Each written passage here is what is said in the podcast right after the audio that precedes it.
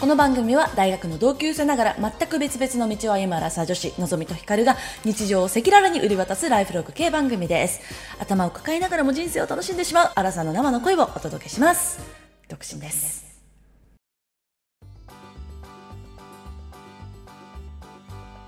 皆様こんばんワンダフォーワンダホー2023年10月14日土曜日夜8時を過ぎましたのぞみですヒカルですはいはいはいちょっとねさっきうんあの二人でうんあの収録前に うん雑談をしていた時にそう雑談というか打ち合わせだよねちゃんと、ね、あそうそううち打ち合わせよ、うんうん打ち合わせ 何雑談とか言ってるの打ち合わせよ、すいません失礼しました打ち合わせちゃった時にですうね、ん、あののんちゃんのうんお知り合いの方で、あのお子さん二人目がねうん生まれましたっていう、そうそうそあのお話をしていて私が「うんえ二人目?」っていうのをジェスチャーでこうピースしたら、う、うん、突然ズームの画面から風船が湧き出てきて2人で爆笑するってないのこうれわかんない皆さんもこれ経験あるんですけどちょっと注意した方がいいよねこれねあの真面目な会議とかでさ「んえ売り上げ2倍ですか?」とか言ってなんか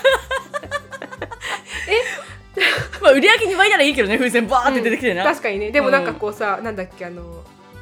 義務でさ「えうん売り上げ2倍も2倍も上げるんですか?」とかって 確かに こう風船が出てきたらびっくりだしあと、うんこれあのにピースうんを2個こうやると、うん、ダブルピー スあのダブルピースするとですね上からあの花吹雪が 舞い降りてき ます。結構シュールだよね。こズームの新しいなんか機能仕様ね機能なんだろうね、うん、最初びっくりしたよねえ何押したのって でもさ明らかにこうピースしてるしさ、うにしてるしさなんか押してる風じゃないからね。そうそうそうだからえもしかしたらピースじゃないって言ってピースしたらどんどん湧き上がってくる風そう船そうそう。なんで皆さんあのご注意ください。ズームねいろいろ進化しててなんかあの自分のアバターなんか本当に口パクパクしたらちゃんとそのパクパクしてくれたりするこうアバターとか作れたりとかして結構ね使ったりとかへしてんですよ、ー。あそうですか。うんま楽しいですよねあなんかちょっと事前にでも教えてほしいよねこれね。 そのピースはちょっと危ないマ ジでそう。あのピースしたらやりますかってちゃんと一回こうポップアップで聞いてあほしい確かに風船出しますか そうそうそうそうそう。本当におめでたいですかって聞いてほしいんだけど。だよねなんかそのそう拍手とかでさなんかわーってなってくれたらまだいいけどねうん。うん結構だってピースってさ使うじゃん。そう 2, いいね2だからねうん。うん。うん、必ずしもピースサインだけじゃないからねピースはね、あれあいしかもちゃんと色結構とりどりだしさうん、しかもなんかこう私の前を通る風船と後ろを通る 風船とかいろいろ技術がすごい技術がすごいよねん、 10個ぐらいあるよね、はい、っっていうのではい、盛り上がりましたははい、皆さんもぜひ遊んでみてください。い、はい、それでは今夜も始めてまいりましょう。アラサ女子の。人間観察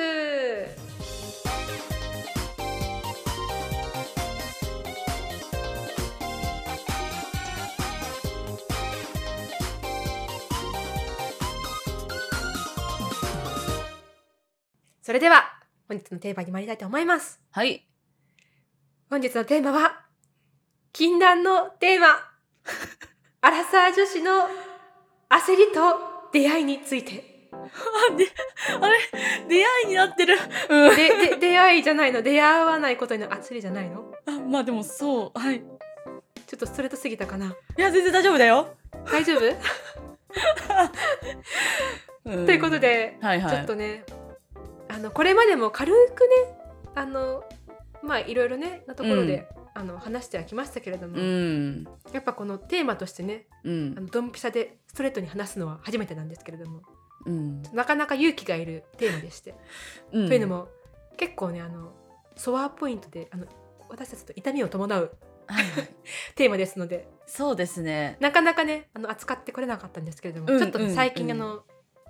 2人ともね同じような感情気持ちを抱いておりましてねうん、焦りうん、うん、うん。なんでまあ扱ってみようかということ であそうか最初あれかん焦りと対峙法で言ったのそううそうそうそう、だから、失礼しましたすそう そうそう、出会いっていう言葉が 直接的にプラスされたからい。ませんちょっと刺さっちゃった うん、でも今日はなるべく嘆かないようにしたいと思っている私。うん、じゃあ行きましょうポジティブに、うん、うん、はうん。うん。まあ、もう少しあのテーマの説明をしますと。あ、そうですね。お願いしまうすん。まあそうですねあの粗さといってもあの詳し正確にはもう31と32ななるんですけれども、はい私はもう来月32になるんですけれども、はい。あのやっぱりね出会わないと結婚相手にね出会わないかなっていう出会いたいなっていう焦りが ねあの芽生えて久しいんですけれども あうん。の最近出たわけではない決して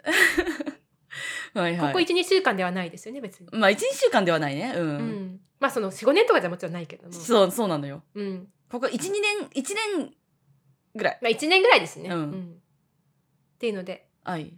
あのーその焦りをまずはあのどういう焦りなのかっていうのをあの明確にするっていうことが課題の一つ目で 怖え。はい。二つ目はあのうん対処法ですね、やっぱりあのうんネガあのネガティブにね終わってもしょうがないのでポジティブにいき ましょうピースあれどうしたあ藤井こういう時に出てこういう時に出てほしい のに 出てこない、めでたいことじゃないからだよ、もう。あーえそんなこともわかるのズームえなんで出ないの本当にえおかしいああ、出てきた、よかった、よかった、よかった、よかっ落ち着かないと出ないんだこ れしばらくほらた。うん。認識ね、ちょっとかかるんだね。はいということでこの課題の2つを扱っていきたいと思いますはい、わかりました。まず焦りですけれどもはいはい。どういう焦りなのかうん。どういう時にその焦りを感じるのか強く感じるのかをちょっと教えていただけますか、と、はいまあ、私は、私はこれまで言ってる時通り、なその、結婚願望、結婚したいっていうわけなのかっていうところは、まあ、まあ、ちょっと一旦置いときつつ、とそうですねそこはちょっうんと結構ち、あのうん違うポイントですね、はいえ、やっぱ、パうーんトナーなんかいらんとは思ってないですと。はいはいはいはいはい。で、まあ、あ、そうね。私は、これまで、まあ、あのー M の、M 時代までは、あの基本的に彼氏、結構いたタイプ。 と、途切れなかったタイプ。えう羨ましいうんっていう回答が合ってるか な あのー途切れなかったタイプなんだけど、うんあのね、基本的に全部社内恋愛だったんですよ。うんうんうん。社内恋愛で、自分が、まあ、よくこう接する人の中で、あ、この人なんかいいいいかもって突然思い始めて、ちょっと好きになって、まあちょっとちょっかい出しつつ、付き合っていくみたいなのが、あのー私の王道であり、唯一無二のパターンだったんですよ。うんうん、 そうなんですか。うん。なんで、ですけど、まあ今の会社、マジで男性陣がほぼ結婚している。へーはいはいはい。っていう状況がまずあって、まず、まず社内が無理。うんうん、なるほどね。うん。ってなったことはめちゃくちゃ大きい。じゃあ技が出せないわけだ。そう、技、技をつ、必殺技が使えないんですよ。使えないの。 そうなの。そっか。まあ、まず、のが多分要因の一つだと思います。うんうんで、あとは、そのやっぱ、ずっと彼氏やっぱいるタイプだったんで、うん。この4年ぐらい、うん、そうなんか、いないことが多い、いない時間が多いっていうことに、多分なんかあんまり慣れてないのか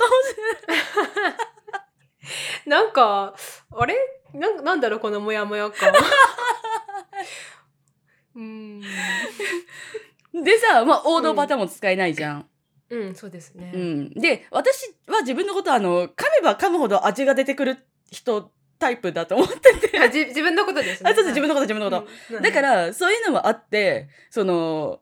まあ合コンとかは、まあ、うんここの間もね2個行きましたけれども合コンとか、あまあ、これで合コンがダメだったってことはバレバレですねまあ合コンと かなんかそのポイッとあってうんいい感じになるっていうのがうんなんかそこでこう引きつける自信がないの。うん、でも そうねなかなか難しいと思うけどね。うん、じゃんってかつうやっぱ最近気づいちゃったのがうんまあ、そのマッチングアプリとか、まあ、合コンとかもそうだけどなんか初対面から私のことを女としてなんか扱ってくる人になんかあんまりこう嬉しい気持ちがない、うんうんううんんうんなんか、うんいやいやそそうじゃないんだけどなみたいなっうんうんうん。って。いうう気持ちがなんかすごい芽生えちゃってうん。なんかそういうのとかも全部複合的に考えたらうん、えどこで出会って誰と恋で きるんですかえもしかして私の恋もう終わったのかな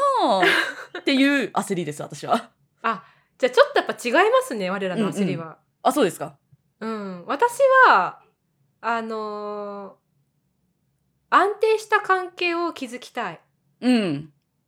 で、ライフパートナーが欲しい。はい。で、焦りっていうよりも、なんか私焦ってるっていう言葉が正しいのかわかんないけど、うん。心の底から欲しいなっていう感じ。なんかもっと、もっとちょっとなんか、こと、病んでる感じしちゃうね、今の。やばそうな感じするけど。なんかでも本当に欲しいなって思う。うん。え、どこにこう、まあ別に欲しくていいじゃん。うん。欲しいけど、そのやっぱ、で、出会う場があんまないぞっていうあそう感ねじですか。うん。出会う場がない、ね。 出会う場がないのかなえ、どうなのよないのいや、なくはないと思うんだけど、うん。出会ってないですね。 っていうので、うんだ。からまあプラスやっぱりでも年齢は関係するのかななんかやっぱりこう20代後半ぐらいまでまだこうなんていうの浮き沈みもすごく激しかったと思う、うん自分の心の。うん。で、まあ、昨日もちょっとへこむことが3個トリプルパンチできたんですけどはい。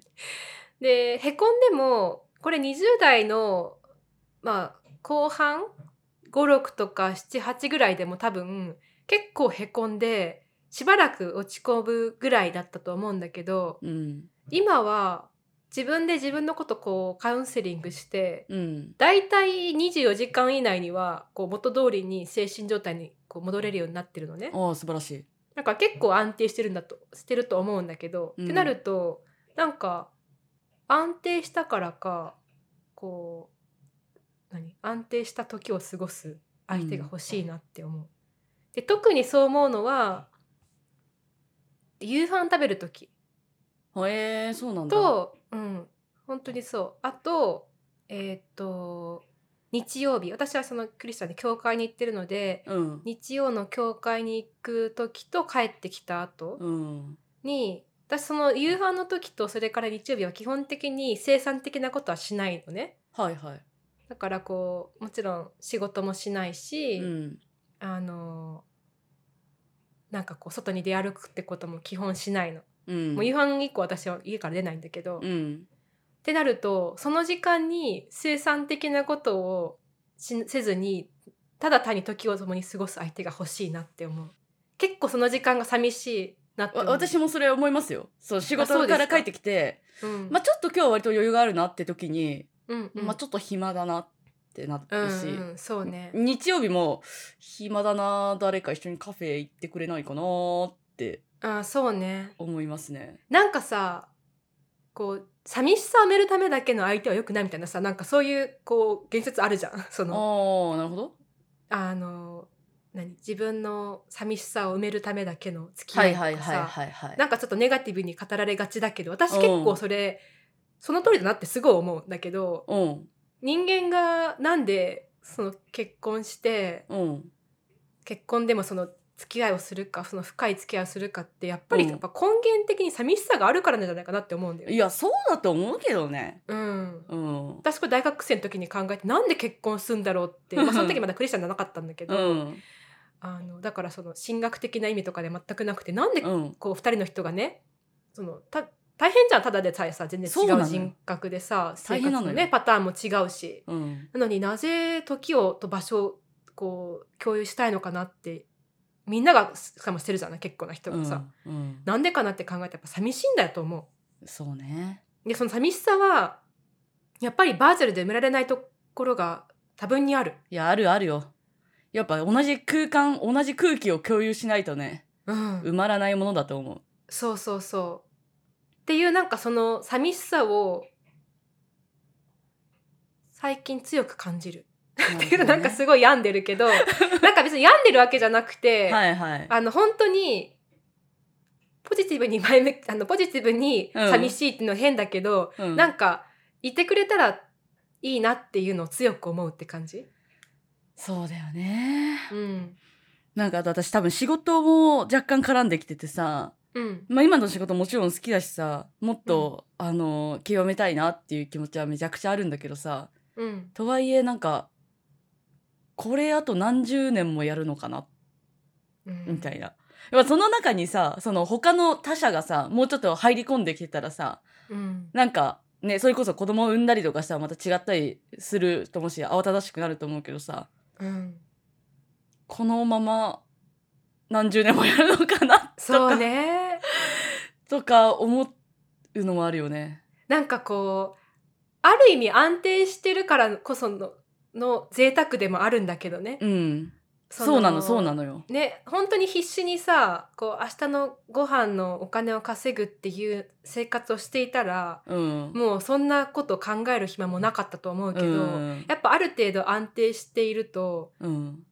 余裕が生まれるからねそこのそそうこで考えちゃうよね。そうんうえあとあと さ うんどうぞ。まあいろんな人と出会ったとしてもさうんなんかいいなって思ってもうんやっぱ現実と年齢を踏まえた上でうん、なんか打算的なことをいっぱい考えるようになってしまった。あー例えばえー、相手のお金とかあーなるほどね。と、か、うん、え仮に生活したらこの人生活できるかなみたいなことを、うん、まあなん大か事そのだけどね。うん、めちゃくちゃ理性で考えちゃってうんなんかもうそれも嫌私があと3歳若かったらそんなことは全く考えずに、うん多分もう恋愛しちゃうのになみたいな、うん、でもそれがこうストッパーになるってすごいねだからやっぱ大人になるんだね、大人になるってるってことなのかなそれってえー、でも私は全然嬉しくないけどねあそうんだってどうにでもなるかもしれないことなのにさうまあそうね確か今にこの瞬間のことが気になって、うんでそんなさお互いが変わっていく様を見れるような余裕も時間もねみたいなうん気持ちになっちゃうのもなんかちょっと嫌だなって思う。まあそうねでもそういう打算的なところを超えてでもこの人と一緒に生活していきたいっていう人が現れてからでいいんじゃないとか言ってるそとうそうなんかそうそれがさあるのかっていうその焦りだよまあそうね多分まあそうね、うんうんまあですいつなんだ今んとこみたいなさ今んとこいないからまあこうなってるんだと思うんだけどいやそうそうそうじゃん結局そうじゃん、っんうんて思うとうんうんねねえちなみにこうどういう関係を築いていきたいですかライフパートナーがもし現れたらどういう関係うんえー、どういう関係なんだろうねなんかでも一番はやっぱそのお互いが暇の時にうんその彩りを与え合える感じになりたいなって思うのであーまあなんかうんうん普通にうん気楽に楽しい時間を過ごせたらそれでいいと思っている、あうーんあとまあお金とかは一緒にしたくないし あのうん掛け合いはうちにしたいしっていうぐらいなんかね確かに前の言ってたねのんちゃん気楽にうんお互いにうん過ごすっていうそうなんねかさ、うん数年まだこのラジオ始めてちょっと経ったくらいの時に、うん同じマンションの違あーう部屋がいいって言ってたじゃん、うんうんうんそれ今でも思いますか、あ思う思う思うへえあそうなんだそこ変わらないんだね、うんめっちゃ思ううん全然変わらないへえじゃあ本当にこう日曜日の午後の時間を一緒に過ごせるとかだけでいいんだあ全然いい全然いいね、へうんえ、、やっぱなんか一緒に暮らしたいみたいな気持ちはやっぱりあんまりなくてあそうなんだそこ変わらないんだね変わんないね変わんないね全然うん、うーん私それで言ったらやっぱなんかうんすごい重い私は うん、あのこれはね高校生の時に思ったんだと思う高校生か大学、いやだ高校生だなうん、どういうこう関係を築きたいか自分の将来うのんパートナーと、うんっていう時に同じ目標に向かって自転車のこうが並走するようにうん並走して歩きたいと思ったそれあのうちのお母さんが全く同じこと言ってました 本当にうんあそうなんだ、うんおえ互いちょっをとお母向さんき合うんじゃなくて同じ方向を向いていたいよねみたいな言ってたへえあもう全くそんな感じです、うんなんか固めてみるぐらいでいいなって思う私は相手のこと、うんそうねでそのそうねまあその同じ目標っていうのが、まあ、なかなか私は分からなかったんだけど高校も大学も、ようやくなんか最近、まあ、自分が信仰を持ったからってのもそうだけどうん分かってきてだかへらーそうあのなんとなくでその関係のイメージは湧いてるんだけどでもなんか、 湧いてはいるもののその肝心のパートナーが今のところスポットが空いてるという 状態続いておりましてう。んなんかさ伝わるかわかんないんだけどさ、なんかその蓮向井に住んでいるぐらいでいいって言ってるのもさ多分なんかその、ゆえんはこの辺なんだろうなって思うんだけどさうんなんかその多大なる影響を受けたくないっていう気持ちは多分あるんだよね私、なるほどね。うん、やっぱりさなんうか、んどんな人とでもさ近くにいたらさ、どうしても傷つけ合っちゃうしさ、うんうんなんか良くも悪くもいろんな影響を受けちゃうの私は。うんうんでその受けてしまうとなんか自分が変わっちゃった気持ちになっちゃうのね。うーんそれがさ普通にさよく変わったって思えば思えればいいんだけどうんなんか変わらせられたみたいな気持ちになっちゃうこととかもあって、うんなるまほあ、ど、ね、人によるんだけどさだから、あんまりなんかそうだから彼氏と付き合ってそういう気持ちになって、別れてあ徐々に抜けてきたなで数パーセント残ってるなみたいな感覚なの、うん毎回へえなんかそれがそのなんか、うん結婚とかしたら、、うんうんずっと続くのかっていうなんか怖さが結構あるんだと思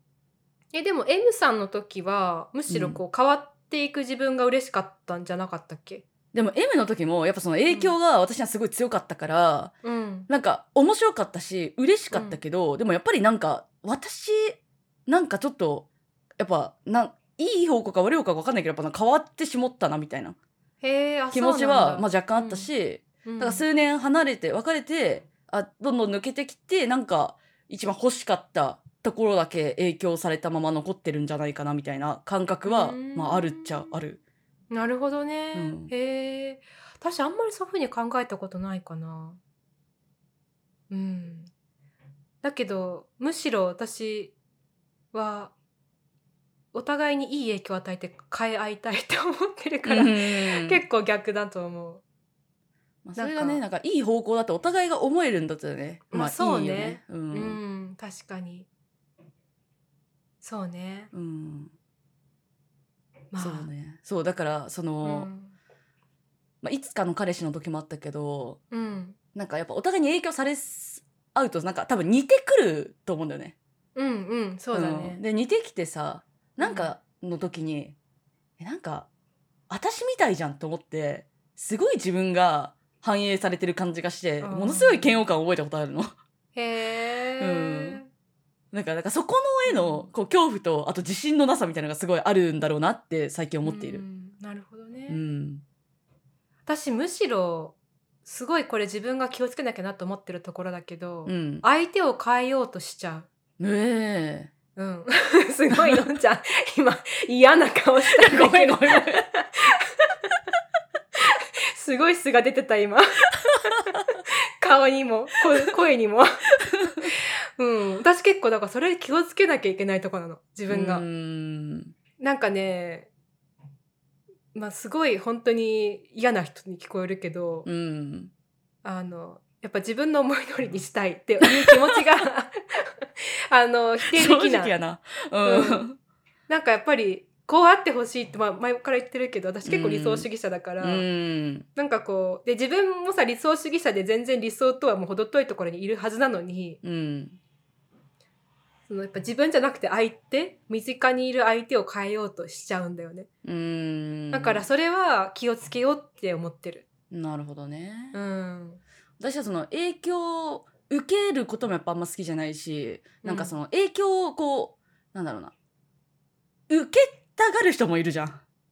ああうんうんうん。たまにね。うんなんかそれも、いや、いや、ってなる。なんだっけちちょっと着 地点を着地点、まあ、まあ、あのまずはあのお互いのねその焦りを紐解いたということでそうですねうん焦りを紐解いたかな、まあひ焦りのなんかいろいろ複雑にこう絡まっているところの多分一本ぐらい今抽出した感じだけどそうですねそうですねうん まあ対処法ね2つ目のこう課題の対処法ですけれども、はいまあ、難しいですねうーんなんかありますか、やっぱ女友達と遊ぶあーいいねうー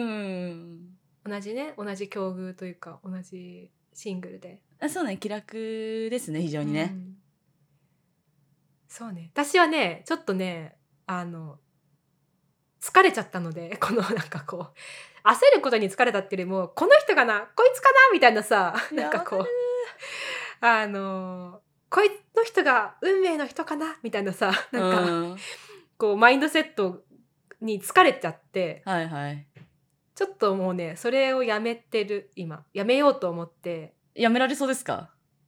うんおうあのね、まあこれ、なんかさっきから今日はちょっと自分のし信仰の話をして申し訳ないんだけど、いえいえやっぱその、あの、結婚観はさ、やっぱすごい大事な、あの、自分の信仰の一つなので、うんうん話すと、もうね、なんか、自分で頑張って探して見つけるもんじゃないなっていうふうに思っている、今は。なるほいろいろどうん、何週かして。やっぱだって、のんちゃんともさ、なんかうん出会いたいなと思って出会ったわけじゃないじゃん。まあそうようん、なんか本当に与えられたなって思うからそれと同じで、友達もそうだし自分の家族もそうだし将来のパートナーもそうだしうんあのもちろん願って祈るのは大事だなと思うんだけど、うんもうそれしかできないなとあとはまあそのねあのコミュニティにいろいろ顔を出してもちろんそうんの出会いの場を上げて、人間のコミュニティを広げるのは大事だなと思うけど、うん別になんかそれはパートナー見つけるためだけじゃなくて、うんあの自分のネットワークを広げてはい生きる場を広げるっていう意味では大事だけどなんかそこにこうパートナー見つけようってこうちょっとなんていうの前のめりになっているとあのその疲れちゃうってのがまず第一にあって疲れちゃった。 でもう一つは気が散ってその友情関係とか、うんそのその他の将来のパートナーにならないけど大事になるかもしれない人っていっぱいいるじゃん。うんそうねそういう人たちとの関係がうまく築けなくなっちゃうからなんかそれはやっぱ良くないなと私はそういうことしたくないなと思ったのでもうねあのお手上げすることにしました これ確か関してには気は散るわだよね気は散るうんうんそうしなんか別にだってさ既婚者の男性でも、うん大事になる人その何特別な関係だったらダメだよもちろんだけど、やっぱり人間同士の付き合いではいお互いにいい影響を与え合えるかもしれないじゃんはいでもそれを既婚者だからって言ってシャットダウンしちゃうのはやっぱり良くないなって思うそうですねっていうのはあの理想論で綺麗事なんだけど今その綺麗事で終わらせないために私は、あの常にもうこれは祈るしかないなと思っているいいや私も祈りの境地うんいや常にもうやめたいなって思ううんもうなんか道行く 道行く人道行く人すらさあ、うんこの人良さそうだなとかさなんかもう いやでもさ実際さそれさいっぱいいると思うそう思ってる 人実際その道行く人も思ってるかもしんないよねだって全然声かけてくれてもいいんだけどなーって思いな がらちょっと見るうんいやわかりますでもやだよねもう疲れたよね、いや私も疲めっれちたゃつくもんもう毎朝思ってる、うんなんか私結構そのさっきの冒頭らへんでうん、久しくって言ってるけど結構ねここ数ヶ月かもあそうなんだうんなんかこんなにあなんかいたらいいなって心の底から願ってるのはこうこん本当に数ヶ月で、うんうんだけどこんな数ヶ月やっただけでもこんな疲れるんだと思ってでもなんかよく言うよねなんかちょっともういいやって諦めかけたその時みたいなでさそれもさなんかさこう聞くとさなんかもうそれも嫌なのよなんか嫌だっていう感覚もわかるっしょ だからもうね本当にあのそれはねもうお手上げしようと思っている、うんおお手上げしたいなと思ってもちろん願うし祈るけど、それ以上のことはできない、うんそうだよねうん、私もなんか疲れてきたしなんか私はさそういう目で見られたくないとか言ってるけど先生そういう目でしか見てないやんってなってるから ねあ会う人会う人ねいやわかるよそ本当に本当に同じくもう嫌だよね うんそうなんでこんな疲れるんだろうねやっぱなんかあ違ったっていうのが何回も起こるからじゃないうんなんかこう偶然の出会いとか求めてるけどうんでもね偶然の出会いももうないやと思っている うんもう全部必然だと思うと、うんもうその頑張って偶然のところに出くわさなくても大丈夫だなって思えるあなるほどねあなるほどね、うん偶然に頼らなくていいってことね、そうそうそうそう、うんだから偶然信号待ちを 隣でしていた人とかと出会わなくても大丈夫ってこと、出会う時はもう何をしても出会うって思うそっか私は結構偶然の重なりだと思ってるからでもさそしたらこう偶然をさ積み重ねていかなきゃいけないじゃん自分でそうだから常にアンテナ張らなきゃいけないわけよそれ今ここは偶然かもやっぱりしれないっていやあのやってみたけど私も数ヶ月間ちょすごい疲れちゃったからもうやめたいいやえっとね私はややめることにめたいうん、じゃあやめようよ卒業しようが偶然の出会いを求めて、うんやめようやめようもう無理だからそそううんうん。 対処法の話になってないけど、うんまあそれでもやめようって思ってやめられるもんでもないのかもしれないけどそうだから気を紛らわすために女友達と遊ぶらっていう、でもこの前、はいあのなんかで聞いてたら、まあ、全然これ慰めにならないかもしれないけど、あのシングルでいることのメリットまああのえっとシングル同士の友達とすごい仲良くなるって全然慰めになってないね本当だよいやでもさうんやっぱりこう一回パートナーになってこう家族になってしまうと、まあ、家族ならなくてもそのパートナー関係を結んでしまうと、うんやっぱなかなか友情関係を掘り下げていくっていうエネルギーと時間は持てないと思そうねそうう。だうわ、ん、だから今のうちにあの友達関係を深めておくのはうん大事だなって思分かったう。うん、そうしようん、そうしよううん わ分かったう。うん、なんかこの前私はあの友達がちょっと海外に留学に行くっていうんでうんお見送りに行ったんですけど、うんうんなんかそれができたこともすごい嬉しくてお見送りに行けたのも。うんでまあ長期間行くからうん結構悲しかったんだけどうん帰りのあの帰路の中であなんかこんな風にお見送りできるのってやっぱり自分がシングルだからだなって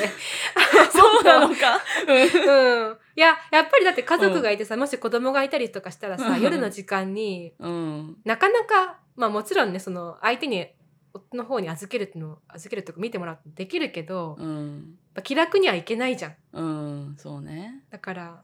なんかこれはこれで大事な時間だなと思ってうんそれはすごい嬉しかったちょっと綺麗にまとめすぎてるか な綺麗に考えすぎてるかなもっとなんかどす黒くいった方がいいかない やいや大丈夫ようん、大丈夫、うん、今んとこそんな感じで、ま、今あの落ち着いてるんだなるほどあ落ち着けてるんだいいねうん結構なんか自由になった気分よあ今、本当うん、素晴らしいわ今だけかもしれないけど しばらくこれが続くといいなそうねうんはああおいかさんあれですよね来週お誕生日あそういえば ねそういえばそういえばついに来てしまいましたねこの時期がまたね来一年てしにまいま一し回たやってくねる。はい。皆さんよかったらねおめでとう言ってあげてくださいよはい、お願いします。あの、ぜひぜひ懲りずに毎年来ますので。いや本当にね何回目なんだろうって本当思うよねねでもうちらさ、あの、半年空いててよかったね。 あ確かに近かったらねうん、近かったらなんかちょっ大と変だよさね、もうまとめてやりたいよね、ちょっと確 なんかねかによかった、半年が空いてて。本当だねうん。じゃあ、待ってます、皆さん。はいぜひはい。お送りくださいよろしくお願いします、お願いします。こんな感じでもういいですか なんちょっと疲れた疲れちょっと疲れちゃったねたね。うん。はい。 はい。じゃあ、この後は私のコーナーやりますので、どうぞよろしくお願いします。お願いします。はい。では、お疲れ様でした。お疲れ様でした。アラサイの市の人間観察。日を改めまして皆さんこんばんはんだほーのぞみですあの冒頭で「今日は嘆かないつもりなんだ」とか言っときながら最後めちゃめちゃ疲れてたしめちゃめちゃ嘆いてましたねなんか暗い気持ちにさせちゃって申し訳ないですと言いつつですね私これの収録した後にインスタライブしてってでその時になんか話の流れでねその時あの聞いてくれてたリスナーさんにあのまあそそのか そそのかされて あの婚活パーティーをねその場で予約したんですよ。でその婚活パーティーに昨日行ってきたのでまああのほやほやのうちにまた次の収録がね結構空いちゃうのでちょっと今のほやほやのうちに婚活パーティーのレポからこの時間を始めたいなって今思っております。はいで婚活パーティーこれまで一回も行ったことがなかったんですけどまあ物は試しだなっていうので、まあ、ちょっと検索してみてあの1個決めて行ったんですよ。で検索する時もね「あなたの性別はどちらですか?」っていうのの次に「ご年齢はいくつですか?」この条件に当てはまるマッチするあのイベントを表示させますみたいな感じであこれ私今31で検索するのと26で検索するの違うんだろうなと思いつつ31でねこう検索したら大体はそのね婚活パーティーってこうなんか一日何個もあってなんかそのイベントどのイベントに行くかみたいな感じなんですよ。大体私がその検索したところは8対8とか10対10とかが多かったんですけどで31私が女31で検索したやつは大体男性は年収で切られてて600万700万800万1000万みたいな感じで切られてて女性はいやなんかすごいねい本当にいろんなイベントがあるからあれなんだけどえっとね800万以上の男性に対する女性の条件が弊社の写真審査を通過した方あるいは周りからスタイルがいいと褒められたことがある方だったんですよ。 えそんなそんなことが今の世の中にもあるんだと思って、まあ、結構引きましたね。でで私が結局言ったのは男性年収600万以上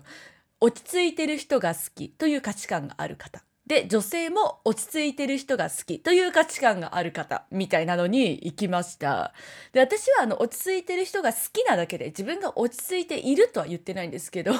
まあ別に落ち着いてる人が好きという条件には当てはまるからまあいいだろうと思ってねそれに行ってきましたで本当になんかなんかパーティーなんかなんだろうな多分一昔前だと本当にこう丸テーブルがいくつかあってパーティー会場みたいな感じだったのか分からんけれども私が行ったやつは2名掛けの席ちょっとこれあの写真インスタにもあのツイッターにも上げたんで よかったら見てみてください2名掛けの席があのなんだい 2, 2個ずつこう何列かにあの渡ってあるみたいな感じのところでで私は常にそのうちの一つに座ってて男性が、まあ、5分おきぐらいに変わってきてくれるみたいな。でえっと10対10のやつに行ったんですけど結局人数が、まあ、少し少なくて、えっと、女性7男性6でしたね。でちなみに年齢もあの条件で切られててそのインスタライブ中にねリスナーさんが自分が一番若くなりうるその年齢層のパーティーに行くべしっていうことだったのでなんで私は31だからその25から32までのやつに行くんじゃなくて例えば30から35までのやつに行くみたいなそういう風にした方がいいって言われてで結局私が選んだやつは28から35までのやつだったのねで男性が30から37みたいな感じのとこだったんですけどで私がその座ってでスマホでプロフィールを登録してで1人ずつ男性の方が来てくださるんですけどその時にはお互いのスマホでお互いのプロフィールを見ながら「あへえ、なまあ、こんなお仕事されてるんですね」みたいな 感じでこうあの、まあ、お相手の顔も見るけどスマホばっか見ながら喋るみたいな感じだったの。で5分ぐらい経ってあと30秒ですのであのお相手の印象を自分のメモに入れといてくださいみたいな。であの気になる度が1から5まで星を押せてその後になんか清潔感があるルックスがいいみたいなそういうのをポチポチ押してメモ欄みたいなのがあって「あじゃあありがとうございました」って言ってまた次の方がやってくるみたいなねあそういう感じだったんです。であのまあ婚活パーティー本当にいたことなかったんで、まあ、どんな人が来るんだろうとさぞかし相当ネタになるんだろうと、まあ、正直ね思っていったんだけど私が想像してたよりも全然あの普通の方が 全然多かったなという印象でした。あの最初の方はねあの5分よりちょっと長くてその前にこうそのイベントが作った動画であのこの後の流れを確認してくださいっていう時にもうすでに隣にいたんですけどその間にずっとね彼はねゲームをされてましたね。だったんだけどなんか電車の車掌さんやられてるっておっしゃっててであのー一番下っ端はね駅員さんから始まってでその電車乗ると時その車掌さんになる時はまずは各駅停車で次に特急とか急行で一番レベルの高い車掌さんは新幹線の車掌さんなんですよとか言って教えてくれてなそういうのが全然面白くてさあのお話できたし、うん、別にねあのー変な人全然いなかったですね。で私さ特にそのすごくこうコミュ力ある人逆にあんまり好きじゃないからその落ち着いてる人が好きで多分自分もそのコミュ力そんな自信ないぞみたいな方が来てたのかなって思うので、まあ、余計にもしかしたら、まあ、合ってたのかもしれないけど、まあ、別になんかそんな変な人いないなっていう感じでしたね。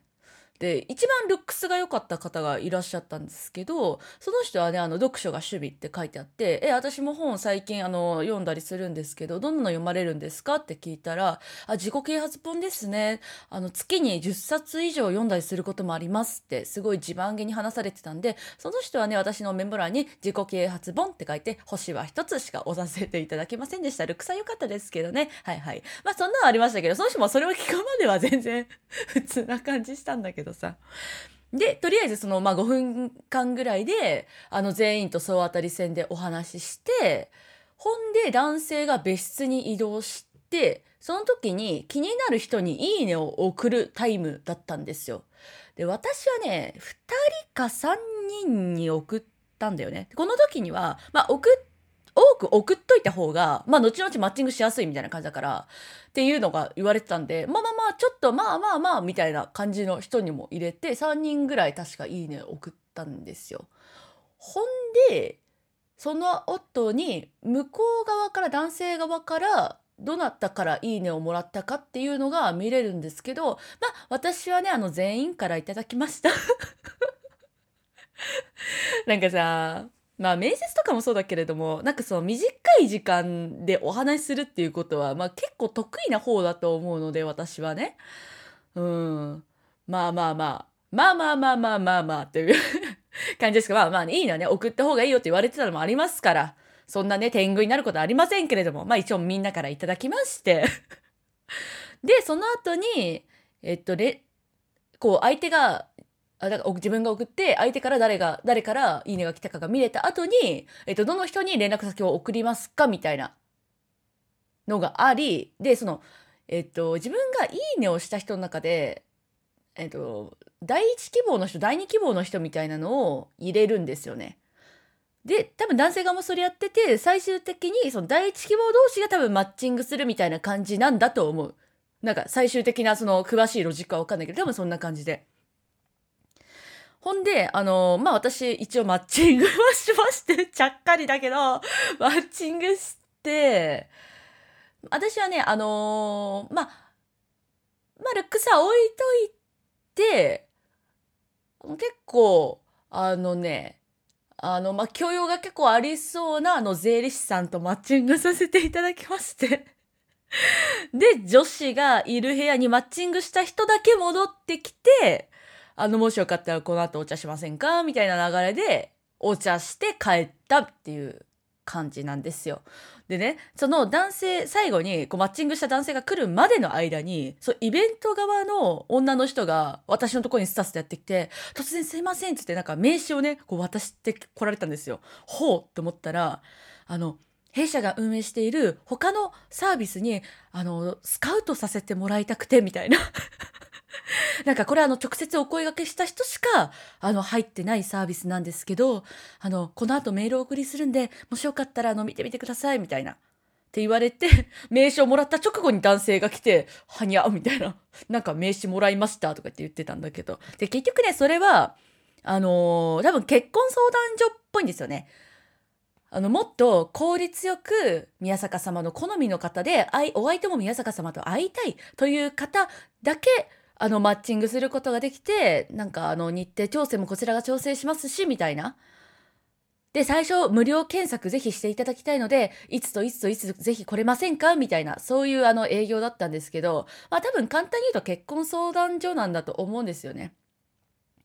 本当にあの、まあ、今回のさ婚活パーティーは言うてもその条件がその年収と価値観みたいなところしかなかったから、まあ、すごくこう効率的に検索してあのドンピシャな人だけが来るってわけではやっぱないシステムじゃないですか。の一方でその多分結婚相談所だともっと効率的に探せますよみたいな、まあ、そういうねあの営業を受けたんだけどもなんか味気ないなと思って 結局うーんなんか効率的に自分が合いそうな人を私は見つけたいのかと。そういう人は早く見つけて、まあいい感じにトントン進んで、早く結婚したいんですかって言われたら、なんかやっぱ違うかもなと思っちゃったの。これまでさ、いろんな恋愛してきたけど、全然自分のさ、タイプじゃない人にさ、惹かれちゃって、え、なんで私この人に惹かれちゃうんだろうでもなんかすごいいいなってなってさ、新たな価値観が生まれたりとかさ、人の新たな面が見られて面白いっていうことがあったりとかさ、全然さ、あのー不合理的で、全然なんかあの生産的じゃないけどそれでもなんか楽しい時間をこう繰り返してしまったりとかなんかそういうちょっとしたバグみたいなものが全然私は恋愛にあっていいな恋愛だけじゃなくて人と人との出会いの中であった方が人生やっぱ彩りが増えるなってまだやっぱ思っちゃってるところがあってよ。っていうのでなんか効率的に自分のタイプな人を見つけたところで楽しいんかなって思ってしまいましてね。うーん。そう。まあでもさ、結局さ、人間だからさ、その条件に当てはまって出会ったからといってさ、向こうだってそう、ロボットじゃないわけだからさ、とはいえ他の面白い面があったりとか、意外な面があったりとかして楽しくはなるとも思うんだけれども、うーん。やっぱ燃えないなって、熱くならない熱くなんなくていいのかもしれないんだけど、いや、私はせっかくならやっぱり恋愛好きだし、恋愛したいなって思ってるので、まだ。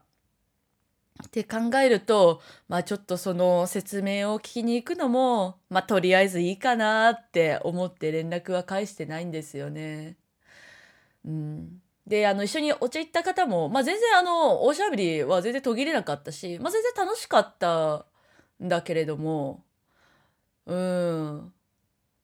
か、そうね。やっぱあの短時間で、ものすごく惹かれる何かがあったとか、ワンチャンこの後の、この先の人生も一緒にいたいかもとか、やっぱそう思うことは非常に難易度が高いなって、やっぱり思ってしまったので、まあやっぱ向いてねえなーって思ったけど、まあでも確かに結婚がしたい、とにかく結婚がしたいっていうタイミングなのであれば、まあ悪かないよなとは思いますね。うーん。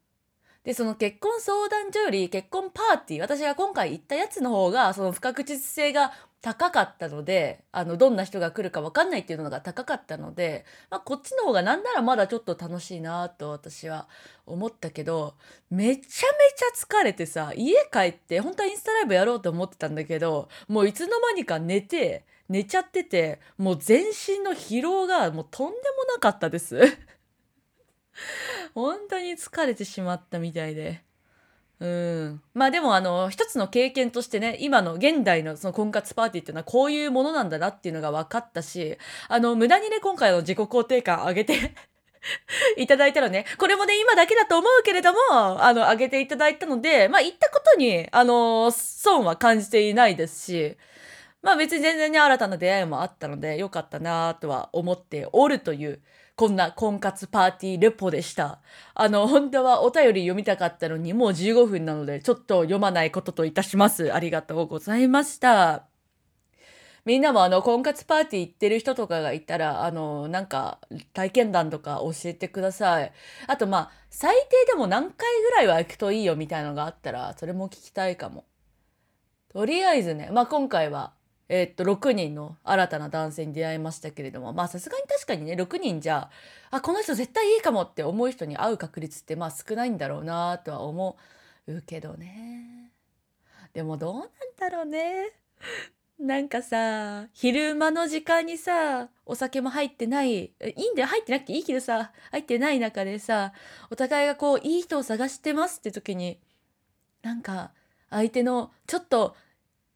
変なこうこだわりが見えてそれにくすぐられたりとかさなんかそういうのって多分ないじゃんみんないい面しか見せないからさ。うんうん。うん。うん、そう思っちゃった。なんか本当いろいろこう一緒に料理するとか一緒になんかするみたいななんかそういう婚活パーティーもあるらしいのでそっちの方がなんかいろんな面がもしかしたら見れるのかもなーって思ったりはしててそっちも一回ぐらいは行ってみたいなと思っていたりもします非常に前向きですねはいありがとうございます